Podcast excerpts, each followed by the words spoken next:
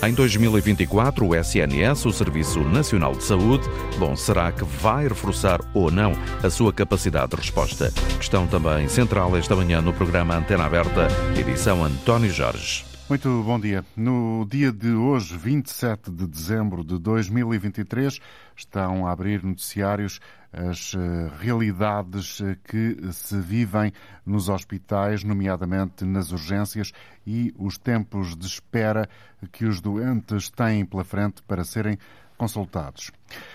Procuramos neste programa, até ao meio-dia, aferir com os nossos ouvintes, aqueles que queiram participar pelo 822-0101, mas também pelo 2233-99956, quais as expectativas que têm para o setor da saúde no próximo ano isto depois de um 2023 com muita instabilidade, com greves e um braço de ferro negocial entre os médicos e governo. Vamos procurar, eh, neste espaço de rádio, fazer uma radiografia genérica, eventualmente, a um setor que precisa de remédio, onde os médicos fazem falta. Isto eh, nos últimos dias de um ano, onde mais de 800, 800 médicos passaram à reforma o número mais alto em 10 anos. Ontem ouvimos também o Sindicato Nacional dos Enfermeiros a pedir um compromisso alargado para a saúde na próxima legislatura. E no dia 1 está previsto arrancar uma nova organização do SNS, as ULS, Unidades Locais de Saúde. Bom dia, Sr. Bastonário da Ordem dos Médicos, Carlos Cortes, muito obrigado pela sua colaboração. Agradeço disponibilizar algum tempo para estar com a Antena 1 Quais são as expectativas principais que tem para o próximo ano? Depois deste uh, tempo de algum desentendimento uh, que foi marcando os meses de 2023 entre o governo e as estruturas representativas, estruturas sindicais representativas dos médicos, uh, está com esperança que o próximo ano, enfim, possa ser melhor? O próximo ano tem que ser melhor. Em primeiro lugar, eu quero aqui deixar claro a importância do Serviço Nacional de Saúde para todos os portugueses, para uma resposta adequada em cuidados de saúde, para ajudar e, enfim, apoiar as necessidades que os portugueses têm nesta área. E é uma área que uh, tem sido cada vez mais exigente, a própria sociedade tem sido cada vez mais exigente, as pessoas vivem mais, Uh, com mais doenças, com doenças mais complexas. Essa portanto, longevidade é também um problema na sociedade é portuguesa e é, é talvez é também um dos motivos que explica, por exemplo, a pressão que hoje as urgências estão a sentir. Uh, pode ser um dos motivos uh, que explica isso.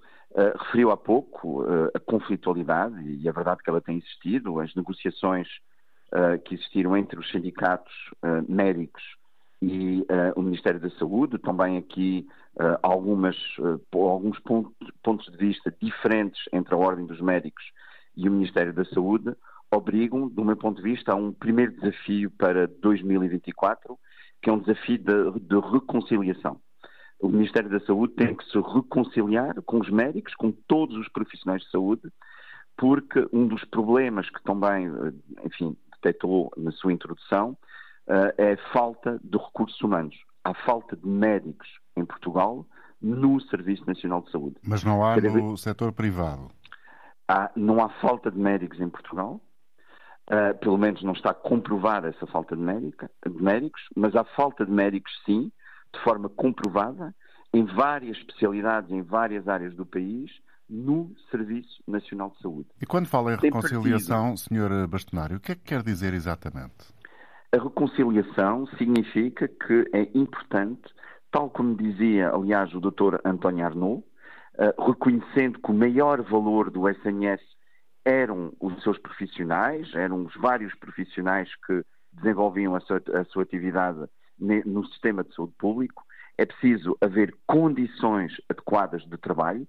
Olhe, por exemplo, na questão das urgências, uh, o Ministério da Saúde, ao longo dos anos, tem apostado fundamentalmente de uma forma errada nas horas extraordinárias, em vez de apostar uh, em ter um SNS mais atrativo, mais competitivo, para ter mais médicos.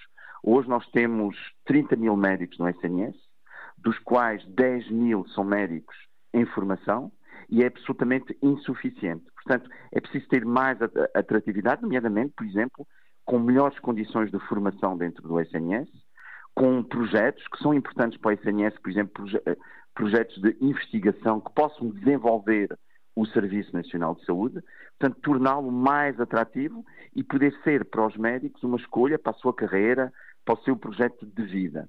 E cada vez mais nós sabemos que os médicos estão a sair do SNS, cada vez mais eles não estão a escolher como primeira opção o Serviço Nacional de Saúde, vão para o setor privado e, e não fazem apenas mais vão não, para a imigração. Sim, e não o fazem apenas por, por uma questão de retribuição, para terem um salário melhor, eh, fazem-no também porque não têm no SNS essa capacidade de aprendizagem que de alguma forma marcou e julgo que ainda marca uh, o conhecimento, a aquisição de conhecimento dos médicos em Portugal?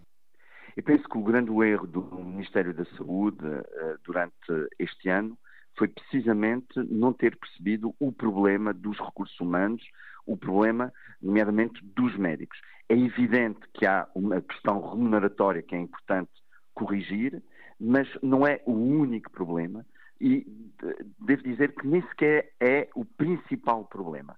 O principal problema é os médicos não terem condições para tratarem adequadamente os seus doentes. Não terem condições de trabalho, não terem uh, condições de infraestruturas, não terem condições, enfim, em vários aspectos, nos aspectos informáticos, nos aspectos da própria organização do Serviço Nacional de Saúde. Ainda uh, também referiu, nós vamos agora experimentar um modelo que não é novo, que é o modelo das ULS, das Unidades Locais de Saúde, que é um modelo já reconhecidamente excessivamente hospitalocêntrico, ou direi até urgenciocêntrico, que desvaloriza os cuidados de saúde primários, que não dá aqui um espaço àquela que é a entrada dentro do Serviço Nacional de Saúde, que são os médicos de família e os médicos de saúde pública, uh, e portanto é com muita apreensão que nós olhamos para esta reforma, que não é uma reforma, porque já existem o LS em Portugal, e se repararmos, os hospitais que estão nessas ULS e os cuidados de saúde primários que estão nas ULS, por exemplo, de Beja, uh, de Porto Alegre, de Santiago do Cacém, no Alentejo, de Castelo Branco e da Guarda na, região central de Bragança, são precisamente as áreas do país que têm maiores dificuldades em termos de resposta, de capacidade de resposta em cuidados de saúde para as populações. O senhor conhece muito bem o interior do país, particularmente a Zona Centro.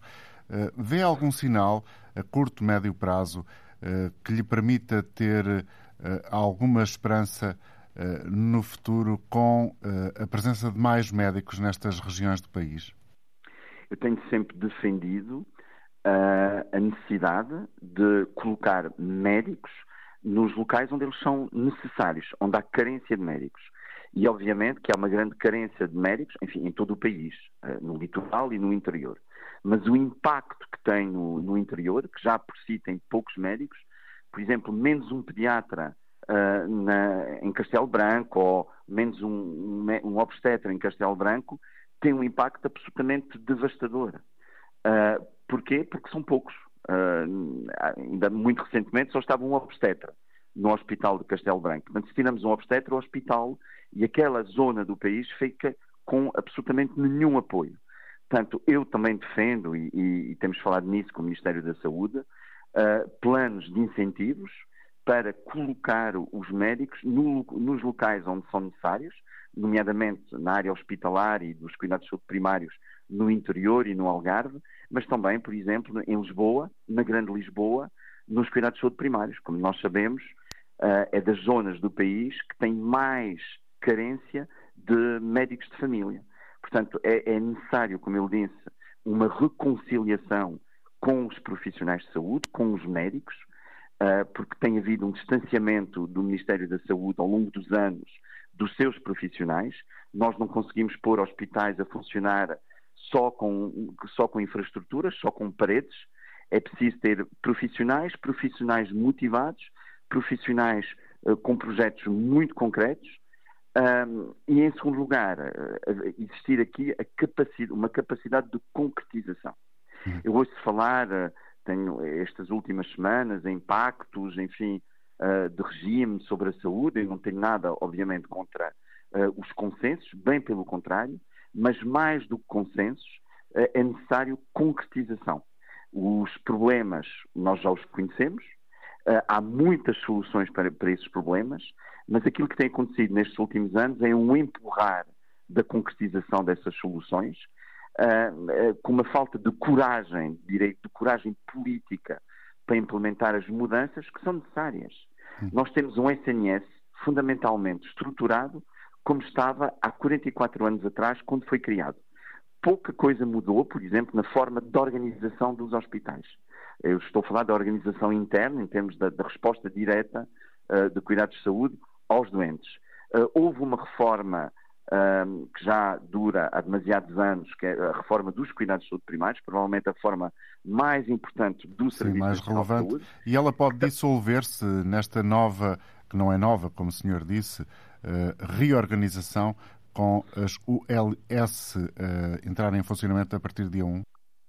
Esta reforma dos cuidados de saúde primários, que foi muito importante, provavelmente a principal reforma do SNS desde a sua criação, que capacitou uh, muito mais as unidades de saúde. Uh, infelizmente, como disse e disse muito bem, pode-se diluir, pode ser travada, pode ser desvirtuada, tendo em conta a estrutura, este modelo de integração vertical. Eu sou, obviamente, a favor da ligação dos cuidados primários com os cuidados hospitalares e com os cuidados continuados e também aqui com uma ligação forte ao setor social, aos lares, às pessoas idosas, enfim, que estão no seu domicílio, mas não acredito, tenho algumas dúvidas sobre a opção que foi escolhida para esta integração entre os vários níveis de cuidado, que, foi, que é o modelo das ULS. E eu tenho dúvidas simplesmente por um motivo.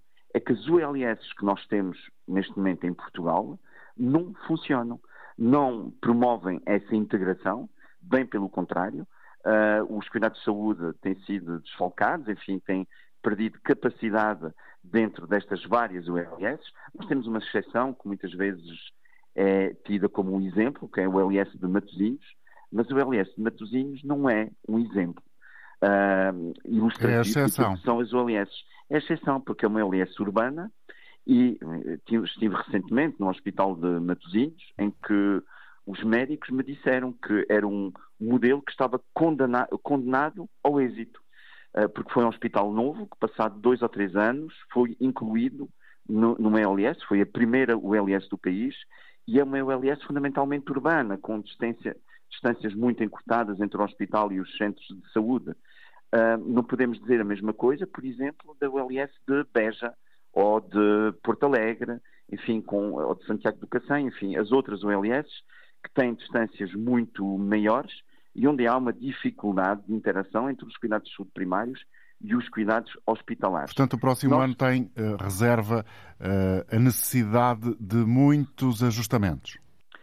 Sim, há reservas, mas independentemente dessas reservas, a Ordem dos Médicos uh, quer que o Serviço Nacional de Saúde se desenvolva. Portanto, iremos sempre dar todo o nosso apoio, todos os contributos uh, absolutamente fundamentais para que o SNS não continue nesta espiral de degradação, uh, com um impacto muito negativo sobre os doentes. Obviamente que os doentes estão, estão e estarão sempre em primeiro lugar, uh, neste modelo de serviço público, que é o Serviço Nacional de Saúde, que é um Sim. pilar de coesão nacional. Portanto, a, a Ordem dos Médicos está disponível sempre para ajudar. Obrigado pela sua colaboração, um bom ano para si, Carlos um Cortes Bastonário, da Ordem dos Médicos.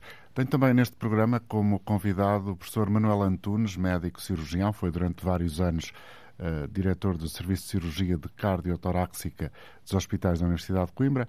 Uh, tem agora um livro, eh, uma vida com o coração nas mãos. Muito obrigado por ter aceitado o convite para estar connosco na Antena 1. Professor. Um, ehm, o... Muito obrigado, Dr. António Jorge. Um cumprimento para si, um desejo de continuação de boas festas. Bem, Muito obrigado. a todos os ouvintes do programa. O Sr. Bastonário estava a dizer que uh, temos que travar esta espiral de, de degradação do SNS. Como é que o senhor vê, uh, com mais de quase cinco décadas de, de trabalho uh, na medicina, como é que vê e interpreta a forma de estar, de trabalhar, de compromisso com a profissão da geração de médicos de agora?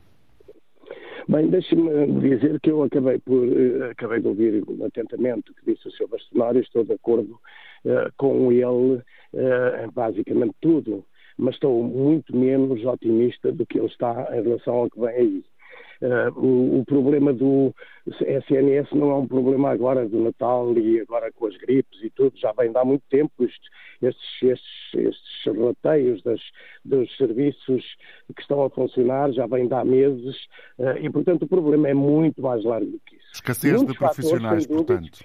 No Serviço Nacional de Saúde, sim, tal como disse o bastonário, pelas estatísticas europeias, nós não temos falta de médicos em Portugal.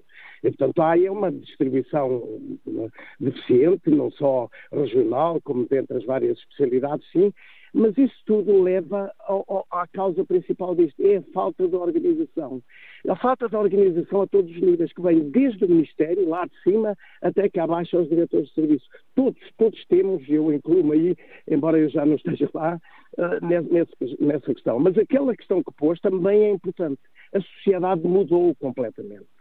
Uh, não são só os médicos. E os médicos hoje estão muito menos solidários, estão muito menos eh, ligados à ética da profissão. Eh, custa-me dizer isso, mas é uma realidade. Provavelmente muitos colegas não gostarão do que eu estou a dizer. E, e portanto, eu dou o um exemplo que é o das 150 horas de urgências.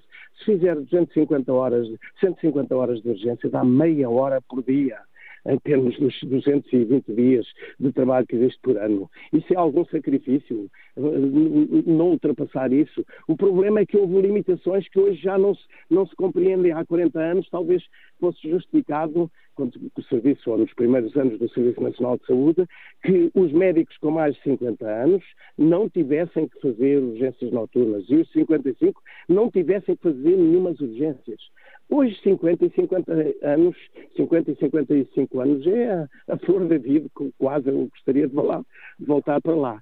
E, portanto, nós temos aqui um problema muito difícil de, de resolver, que eu não sei se tem revolução e eu estou bastante negativo em termos de expectativas para o ano de 2024. Tinha alguma, alguma expectativa com a nova equipe ministerial, o ministro e o diretor executivo, aliás, pessoa com quem ligo com frequência, eh, mas não sei se têm capacidade para conseguir resolver este problema, que é um problema geral da sociedade. Nós vemos isso noutras profissões eh, e, e chama a atenção para o facto de que os benefícios que o Ministério da Saúde possa entender dar como incentivos agora aos médicos, vem logo a seguir os enfermeiros e com toda a justiça a reclamar também, e depois a seguir os outros profissionais de saúde, técnicos de saúde e até mesmo cá embaixo os auxiliares, todos eles uh, têm direito, porque não foram tratados durante muito tempo. Há 20 anos já eu chamava a atenção, 25 anos que chamava a atenção para os problemas estruturais do Serviço Nacional de Saúde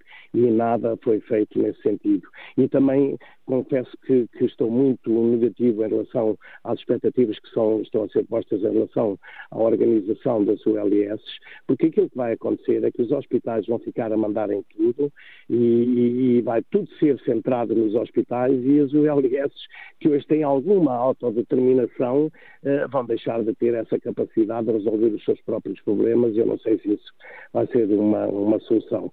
Os, os, os, os testes que têm sido feitos às ULS que existem, há nove, dez neste momento a funcionar, não são positivos e, portanto, mas eu não digo que, eh, que o conceito não tivesse alguma possibilidade de resolução, mas era preciso necessário pô-lo a funcionar gradualmente, agora mais outros 8 ou 10. De repente criar as 40 ULS do país penso que vai ser negativo. O senhor eh, professor Manuel Antunes acabou por dizer aqui que a sociedade mudou e com isso mudaram também os médicos, a classe profissional está diferente. Uh, eventualmente uh, há um compromisso diferente uh, a vigorar nos dias de hoje. Até que ponto é que, com o ano, por exemplo, que tivemos até agora, com greves, considera que, de alguma maneira, o doente, o utente, ficou para trás em todo este processo? Claramente, e as contas não estão feitas, porque nós estamos a falar das urgências que são o problema mais grave. Mas também há, há, há diminuição de, de, de, de, cirurgias, há diminuições de, consultas, eh, sobretudo nestes períodos de greve, eu confesso sempre fui. Eh, uh, intrinsecamente um pouco contra as greves de uma maneira geral, mas reconheço, enfim, as, as propriedades que lhes atribuem, mas uh, em relação aos médicos, não pode toda uma classe uh, pura e simplesmente deixar-se ficar em casa in, insensível às necessidades dos doentes que têm. Eu tenho, eu sinto, confesso que sinto algum, sinto algum desgosto uh, ao ver aquilo que, que, está a passar ou que se tem passado nesse, nesse, sob esse ponto de vista.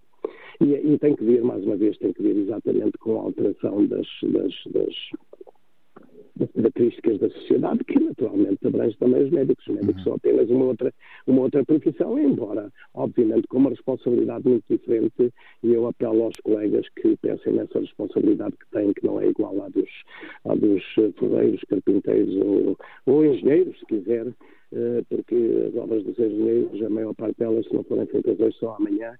Eh, alguns doentes não podem esperar para amanhã para serem atendidos. Muito obrigado, uh, professor Manuel Antunes. Um bom ano de 2024 Igualmente, para o senhor. Agradeço ter, agradeço ter estado connosco. Bom dia. Vamos ouvir agora a opinião de dois ouvintes. Manuel Valada está connosco em Serpa. Manuel, muito obrigado pelo tempo que tem estado a aguardar em linha. Bem-vindo à antena aberta de hoje. Muito obrigado, um bom dia e uh, para o senhor e para o Auditório Nacional desejo um bom ano com muita saúde e coisas positivas. Sobre o tema que a Antena Aberta está a colocar hoje, considero eventualmente muito importante eu vou falar na qualidade também do utilizador. A minha experiência, porque tenho tido alguns problemas de saúde e, tenho, uh, com alguma frequência, andado nesse mundo dos hospitais, não é? E, de facto, uma das coisas que eu considero que vai acontecer no próximo ano é que algumas das medidas que têm sido tomadas nos últimos 12, 15 meses vão começar a ter resultados. Eu acredito que vamos ter resultados positivos. Por outro lado, uh, há bocado o Sr. Bastonário falava numa palavra conciliação.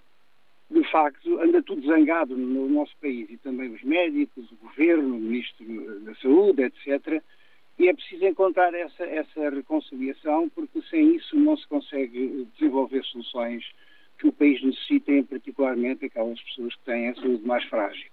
Por outro lado, a visão que eu tenho, uh, que uh, minha área é gestão de empresas, uh, é que os hospitais há muitos anos têm o problema de não serem geridos com pessoas competentes. Quer dizer, a administração dos hospitais deviam ser pessoas altamente qualificadas e têm um staff e um management absolutamente profissionalizado, eh, porque eh, os hospitais têm que ser geridos como uma grande empresa. E se não há uh, qualificação adequada e o perfil adequado das pessoas que fazem parte da administração dessas empresas, que para mim são os hospitais, independentemente de serem públicos, não é? Não se consegue resolver as situações. Por exemplo, as horas extraordinárias, ao longo dos últimos 20 anos, o governo português tem gasto milhares de milhões de euros em horas extraordinárias, tem gasto muito mais dinheiro do que se tivesse feito a admissão dos médicos, uh, porque ficaria mais barato para o país, os médicos provavelmente uh, teriam condições para ter uma atitude também muito mais interativa com os pacientes e as pessoas andavam mais satisfeitas, não é?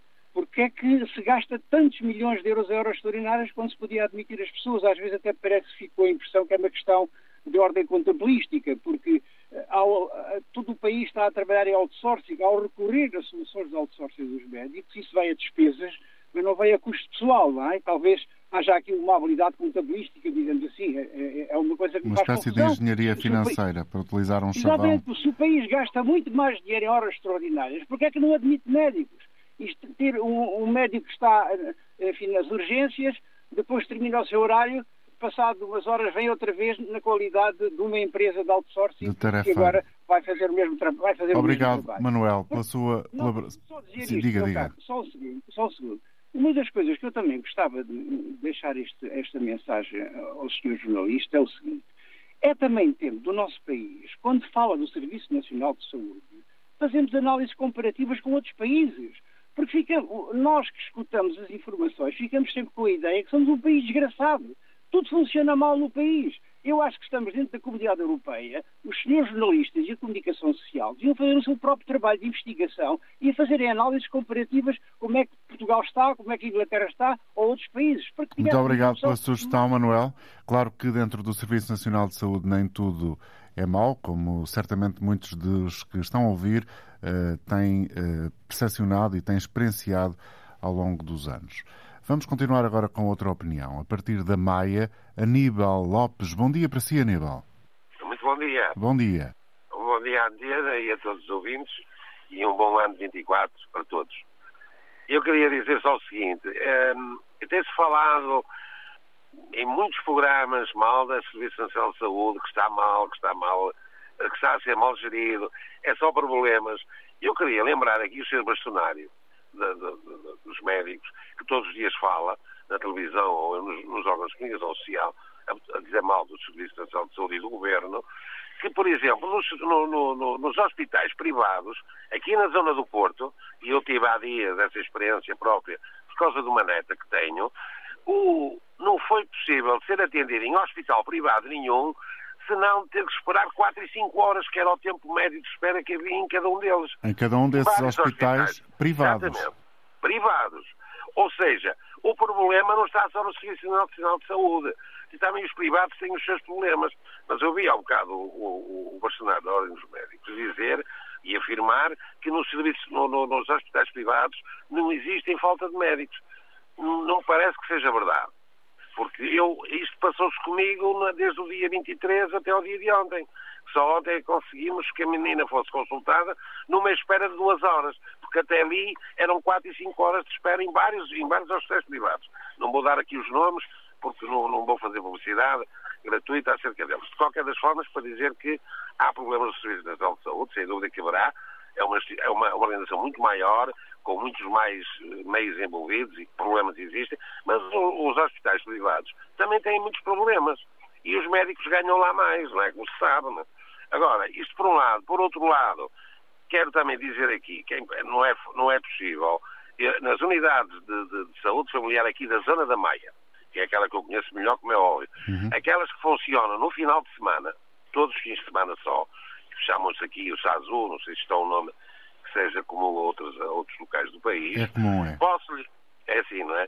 Pronto, eu posso lhe dizer que durante o mês de dezembro todo, até o momento, os fins de semana não houve médicos que estavam sempre em greve, ao fim de semana. Uma coisa curiosa, os fins de semana todos. E eu pergunto se isto é normal, se os médicos têm alguma atenção especial para os doentes. Os doentes aqui na zona, os velhinhos todos aqui da zona onde eu moro, não puderam ser atendidos. Eu tenho casos na família, a minha sogra e, e, o meu sogro tiveram problemas de saúde e não puderam ser atendidos no final de semana, que é quando alguém havia disponível para os poder levar lá, não é? Que eles não têm meios de, de deslocação. Isto para dizer que há coisas que estão mal, é verdade que sim. Eu penso que o, um dos problemas que existe, e o, o Sr. Bastonário e a Ordem dos Médicos, devia haver uh, indicações para se poderem uh, entrarem mais alunos para formação em medicina. Se calhar a nota não tem que ser o topo da, da, da, da, pirâmide, mas ligeiramente mais abaixo, porque isto também é uma questão depois de humanidade e da potência para a função, como em qualquer profissão. Não basta ter 20, porque depois na prática a pessoa pode não funcionar, nem estar apta para aquilo, mas de forma a podermos ter mais médicos disponíveis. E, infelizmente, o que se está a assistir é que os médicos, como outros profissionais, legitimamente, querem ganhar mais, querem trabalhar menos, bem, e os doentes vêm em último lugar. Obrigado, Aníbal. É isso que eu queria dizer. Obrigado. Um para, para si também, Aníbal Lopes, eh, um testemunho a partir da cidade da Maia. E ainda na zona da área metropolitana do Porto, a partir de Gondomar, Maria Moreira. Bom dia, Maria. Bom dia. Seja bem-vinda. Em primeiro lugar, eu, eu queria cumprimentar o senhor e todos os ouvintes e dar os parabéns pelo vosso programa. E depois, eu aqui queria deixar um, um alerta um, sobre alguns indicadores de avaliação do trabalho dos profissionais na, nas unidades de saúde familiar. Qual é o seu sotaque, Maria? Desculpa a pergunta. Eu sou do Chipre. Ok. E, e, sou médico de família desde 2010 na unidade de saúde familiar em Gondomar, Sete Caminhos. Muito bem. Um, um, por que hoje resolvi participar no vosso programa? Pelo seguinte, estava falar dos uh, alguns indicadores foram escolhidos para 2024, uh, eh, que nomeadamente quatro que têm um peso de 40% na nossa avaliação. Uh, um deles é, é, é, o custo, o custos na medicação e na prescrição de meios complementares para diagnóstico e terapêutica. Como, como o senhor calcula, isto, na minha opinião, na opinião de muitos, muitos uh, colegas meus, vai ter muita influência na, na nossa colheita de trabalho, não é? Porque os custos nós vamos ter... com os, os meios eh, de diagnóstico. Exatamente, com os meios de diagnósticos e com, e com o, o, os medicamentos, certo? certo? Porque depois veio outros indicadores também têm muito peso na nossa, na nossa avaliação, que é é, é taxa de internamentos é, é, evitáveis, quer dizer, que se eu não consigo tratar o meu doente, é um diabético, por exemplo, porque vou, vou gastar muito dinheiro com um, um, um doente diabético para ser bem tratado, é preciso um, um X investimento que sai caro para o Estado. Uhum. É caro para o Estado é uma maneira de dizer. Porque se eu trato bem no ambulatório, é óbvio, este doente não vai ter complicações e não vai precisar ficar internado, percebe? Claro. Portanto, eu queria transmitir hoje, uh, com, com poucas palavras, a importância uh, desses indicadores, não é? E a influência vai ter no meu desempenho, no meu e dos outros meus colegas. E depois falar ainda mais de falta de ética, certo? Porque uh, eu estou muito revoltada e muito triste no mesmo tempo que vou ter o meu doente à minha frente e vou ter que fazer contas.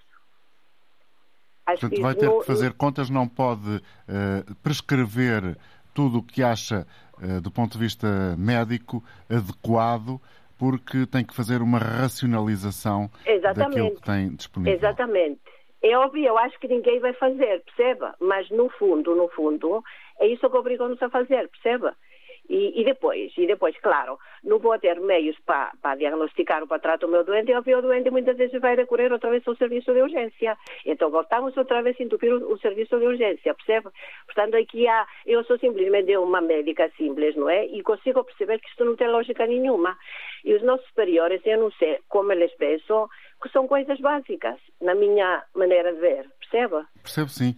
E obrigado Pronto. pelo seu apelo. Não sei Por se isso quer eu queria mais. era, percebe, eu acho que já foi falado várias vezes, mas eu, eu quero que as pessoas percebam que nós, nós gostamos do que é que fazemos, e o senhor falou antes das greves, nós gostamos e tratamos sempre bem os nossos doentes, só que essas condições também têm muita influência no nosso desempenho, infelizmente. Muito obrigado pela sua Muito colaboração. Obrigado. Bom dia e bom ano. Obrigado. Maria Moreira a falar de Gondomar.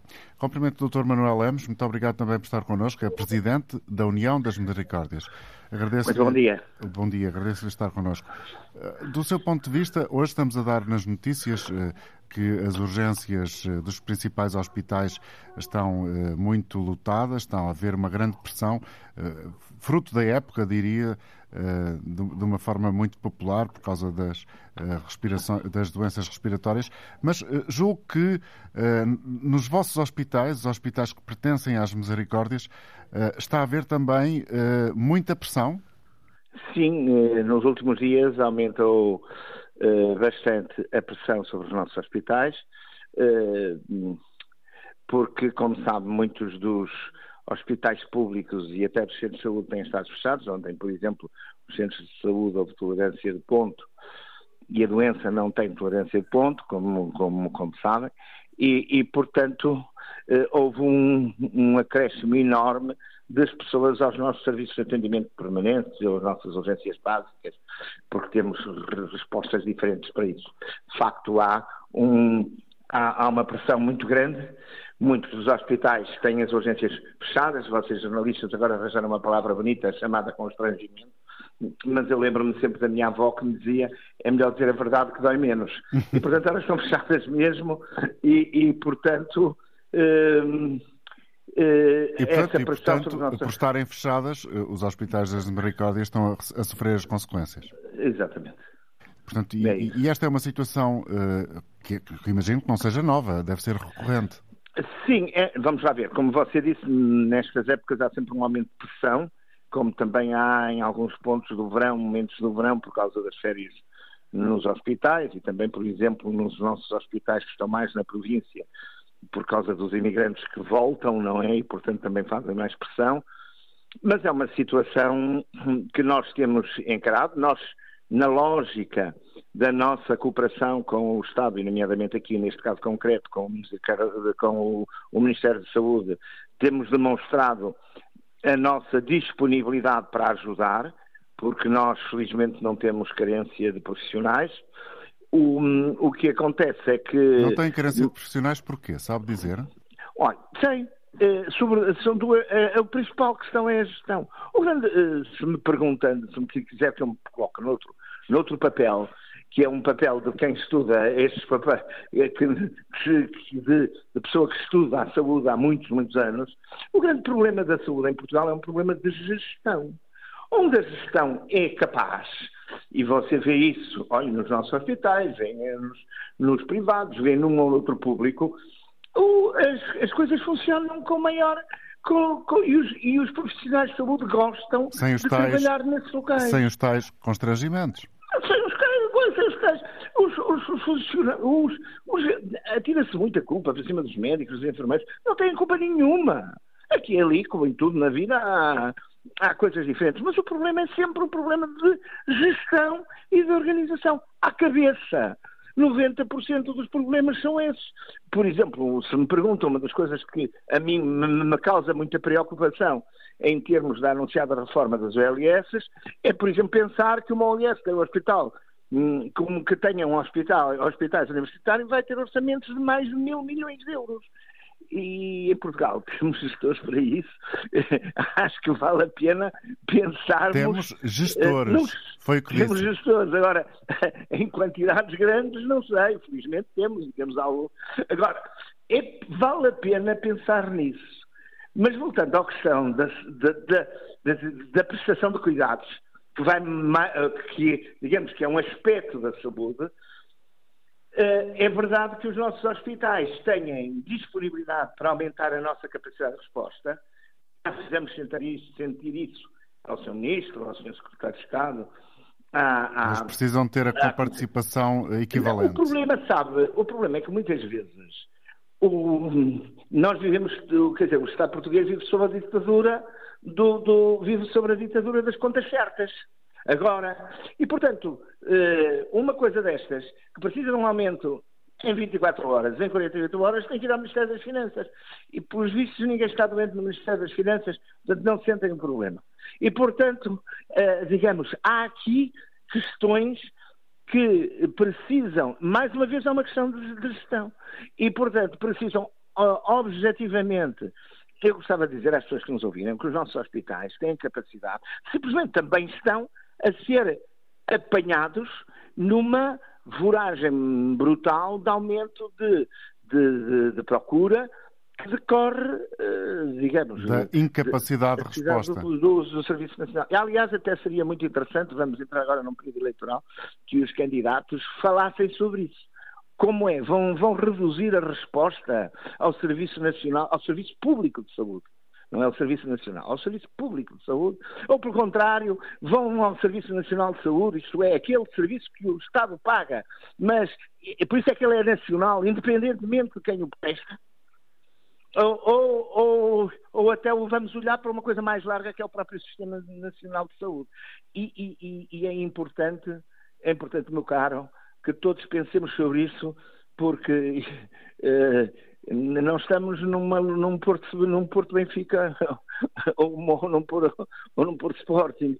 Estamos a falar da saúde de cada um de nós e da prestação de cuidados quando nós e os nossos queridos precisam desses cuidados e, e, a população em geral e a população em geral e por isso, no meu ponto de vista, a cooperação é um direito e um dever fundamental de, de cada comunidade.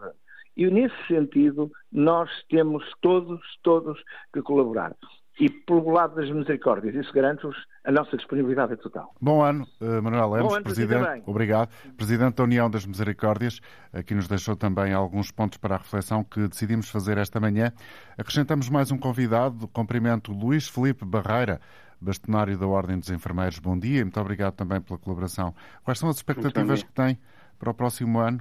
muito concretamente na área concreta da saúde, passa a repetição, que o senhor aqui representa. Os enfermeiros, que ainda ontem uh, ouvimos por parte de uma estrutura sindical uh, pedir um compromisso alargado para a saúde na próxima legislatura. Parece-lhe um bom ponto de partida? Muito bom dia. Antes de mais, gostaria de agradecer o convite e cumprimentar todos os ouvintes. Naturalmente, eu na, na semana passada fiz exatamente esse, esse apelo no discurso de tomada de posse a todos os partidos uh, que se vão apresentar às eleições no dia 10 de março, de se fazer, que está na hora de se fazer um acordo político para a saúde. Portanto, os discursos políticos. O que é que isso quer dizer? Eu parece-me que os discursos políticos dos partidos parecem, no fundo, coincidir naqueles pontos que são uh, mais importantes, não é? Portanto, não será difícil eles colocarem-se de acordo sobre aquilo que é essencial para, uh, para se fazer a, a necessária reforma. Nós, naturalmente, que vivemos tempos particularmente difíceis, nós temos assistido aos problemas graves de acesso aos serviços de saúde, Veja-se as situações dos, dos, serviços de urgência, ainda esta semana quase 40 serviços com constrangimentos, a questão também das próprias maternidades. Portanto, temos naturalmente uma falta de recursos humanos e, e aqui represento naturalmente os enfermeiros e a falta de medidas que, no fundo, também promovam a motivação do, dos enfermeiros e estes são, naturalmente, que são dois problemas graves. E, e hoje nós assistimos a um modelo assistencial continua a estar centrado nos hospitais. Temos o dito muitas vezes e todos os relatórios internacionais apontam de facto para a necessidade de existir um reforço mais nos cuidados de proximidade na, na, na comunidade. Como já ouvimos aqui por outros convidados, uh, aquilo que se anuncia a partir de 1 de janeiro, as ULS que já existem em Portugal Exatamente. e que vão ser alargadas, uh, acentuam essa uh, centralidade dos hospitais, o que contraria uh, aquilo que parecem ser os indicadores e, uh, e as melhores práticas conhecidas. Exatamente. Eu acredito que uh, com as OLS podemos melhorar a integração de cuidados, mas uh, a verdade é que uh, nós precisamos de um modelo assistencial que reforce os cuidados de saúde primários, que, que também os, os, dote de, de, de, de meios necessários e nomeadamente os cuidados continuados, e reforçar aqui os tais cuidados de proximidade, os cuidados no domicílio, que hoje nós temos muitos doentes dependentes no domicílio que precisam de cuidados profissionais. E, portanto, o diagnóstico está feito há, há, muito tempo, já perdemos décadas com debates eh, que são intermináveis e, neste momento, precisamos, de facto. Tal como disse de... o, o senhor bastonário, colega do senhor uh, dos médicos, uh, falta, segundo ele, em Portugal, não o que está a dizer, ou seja, diagnóstico e conhecimento das soluções, mas falta execução. Concorda? Exatamente, falta medidas, medidas muito concretas, uh, e eu acho que os portugueses precisam de saber isso, precisam de saber independentemente de qual for a sua escolha no dia em que forem às eleições, às urnas, no dia 10 de março, que, que, podem contar com um sistema de saúde mais robusto e capaz de responder às suas necessidades. E eu acredito claramente que o ano 2024 tem que passar naturalmente pela valorização dos recursos humanos, e nomeadamente a valorização dos enfermeiros, assente essencialmente em três pilares: no salário, na carreira e nas condições de trabalho. Já são amplamente reconhecidos os, os principais problemas e desafios que os enfermeiros passam, não é? Enfrentam, e de facto os enfermeiros precisam de uma carreira que seja digna, de valorização salarial, de melhores condições de trabalho.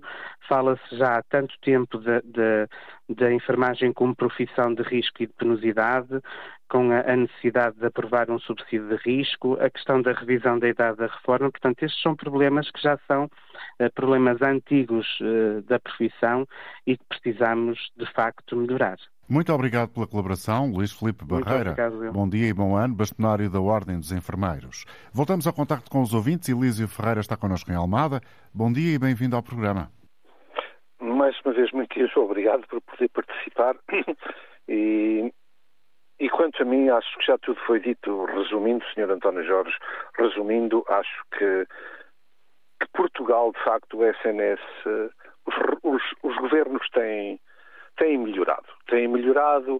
Eu acho que o problema, sim, de facto, é na reorganização, como já foi dito. Uh, evidente, quando eu deixei Portugal nos anos 80, já este problema se falava, já se pedia assistência a médicos espanhóis que viessem ao interior de Portugal ajudar. Portanto, o nosso problema, eu acho que sim, que é um problema de reorganização porque médicos, perante estatísticas, perante a OECD, temos médicos em Portugal, temos um excelente Serviço Nacional de Saúde, o que provavelmente estará a ser mal uh, gerido. Com a experiência própria que eu tenho, porque vivi 39 anos no estrangeiro, comparamos-nos nós, portugueses, sempre com o estrangeiro quando queremos comparar as coisas boas do estrangeiro.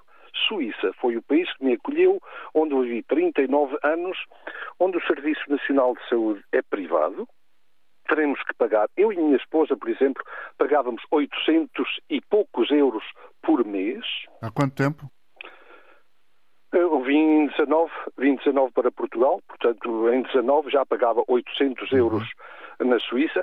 Temos uma franquia mensal, ou seja, desculpe, anual, uh, adicional de 500 euros, o que quer dizer que cada vez que vou ao médico terei que pagar daqueles 500 euros.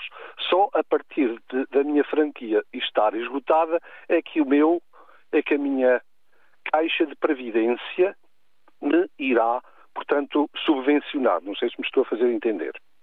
Eu estou, mas imagino que para as pessoas que estão a ouvir é um pouco complexo. Mas em todo um caso, caso, o ponto de partida também é diferente, aqui... porque os salários são diferentes e, portanto, para quem está a ouvir, Exato. mas eu aqui em Portugal, eu aqui em Portugal, mas... Eu aqui em Portugal, graças a Deus, graças a, a, a, ter estado no estrangeiro, posso pagar os meus 400 euros, eu e a minha esposa, no privado. Estamos pagando 400 euros no privado. Também temos os nossos problemas, que temos que esperar, por vezes, um mês e tal, Para ou dois consulta. meses. Exatamente, não corre tudo como. E agora, fazendo as contas, dizendo a, a alguns portugueses que dizem, que sempre dizem que está tudo muito mal, muito mal, muito mal. Fazemos as contas a um, a um ordenado mensal de 1.500. 1.500 euros, vezes 12 meses, 18 mil euros por ano, 3% para o Serviço Nacional de Saúde, equivale a 500 euros e 500 euros por ano. Obrigado, Elísio, pela sua colaboração. Vou avançar um bocadinho porque estamos a chegar ao final. Rosalino Pinto está em Vila Nova de Gaia. Bom dia.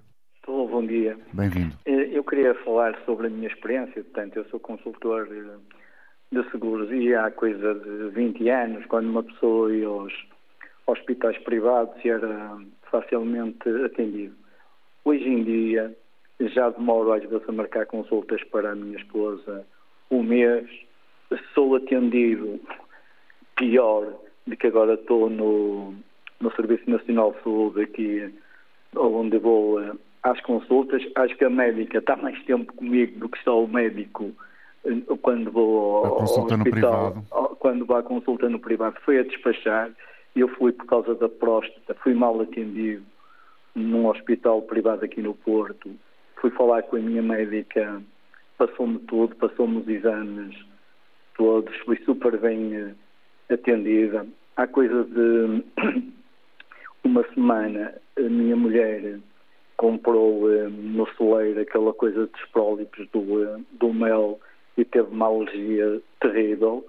Foi num dia em que os médicos estavam, estavam de greve. Eu fui ao hospital da Trofa por acaso tinha em casa um antihistamínico que tomei, que ela tomou e passado uma hora já estava quase boa, mas como estava na urgência do, do Hospital da Trova, que estive lá quase duas horas e meia, para pagar 85 euros por uma injeção, portanto, não está ao nível de qualquer pessoa em Portugal. Eu, antes de trabalhar como consultor individual, trabalhei 35 anos na Soares da Costa e os, e os seguros, a maior parte hoje em Portugal existe bastantes seguros privados, mas que são pagos pelas empresas, porque se as empresas não tivessem o desconto na, no seu balanço, a maioria da população portuguesa, porque os seguros depois eu tive que sair agora, porque na minha idade, as pessoas aos 60 e poucos anos não têm rendimentos, um casal para pagar um seguro de privado, depois ainda tem a franquia e depois se for de urgência ainda tem que pagar de urgências. É sempre a somar, tive, são sempre despesas é, a acrescentar. É, despesas. Uma, Muito obrigado, uma... Rosalino. Eu peço desculpa de interromper, mas estamos mesmo no limite do nosso tempo. Agradeço a atenção de todos. Obrigado por terem estado com a Antena 1 e até amanhã.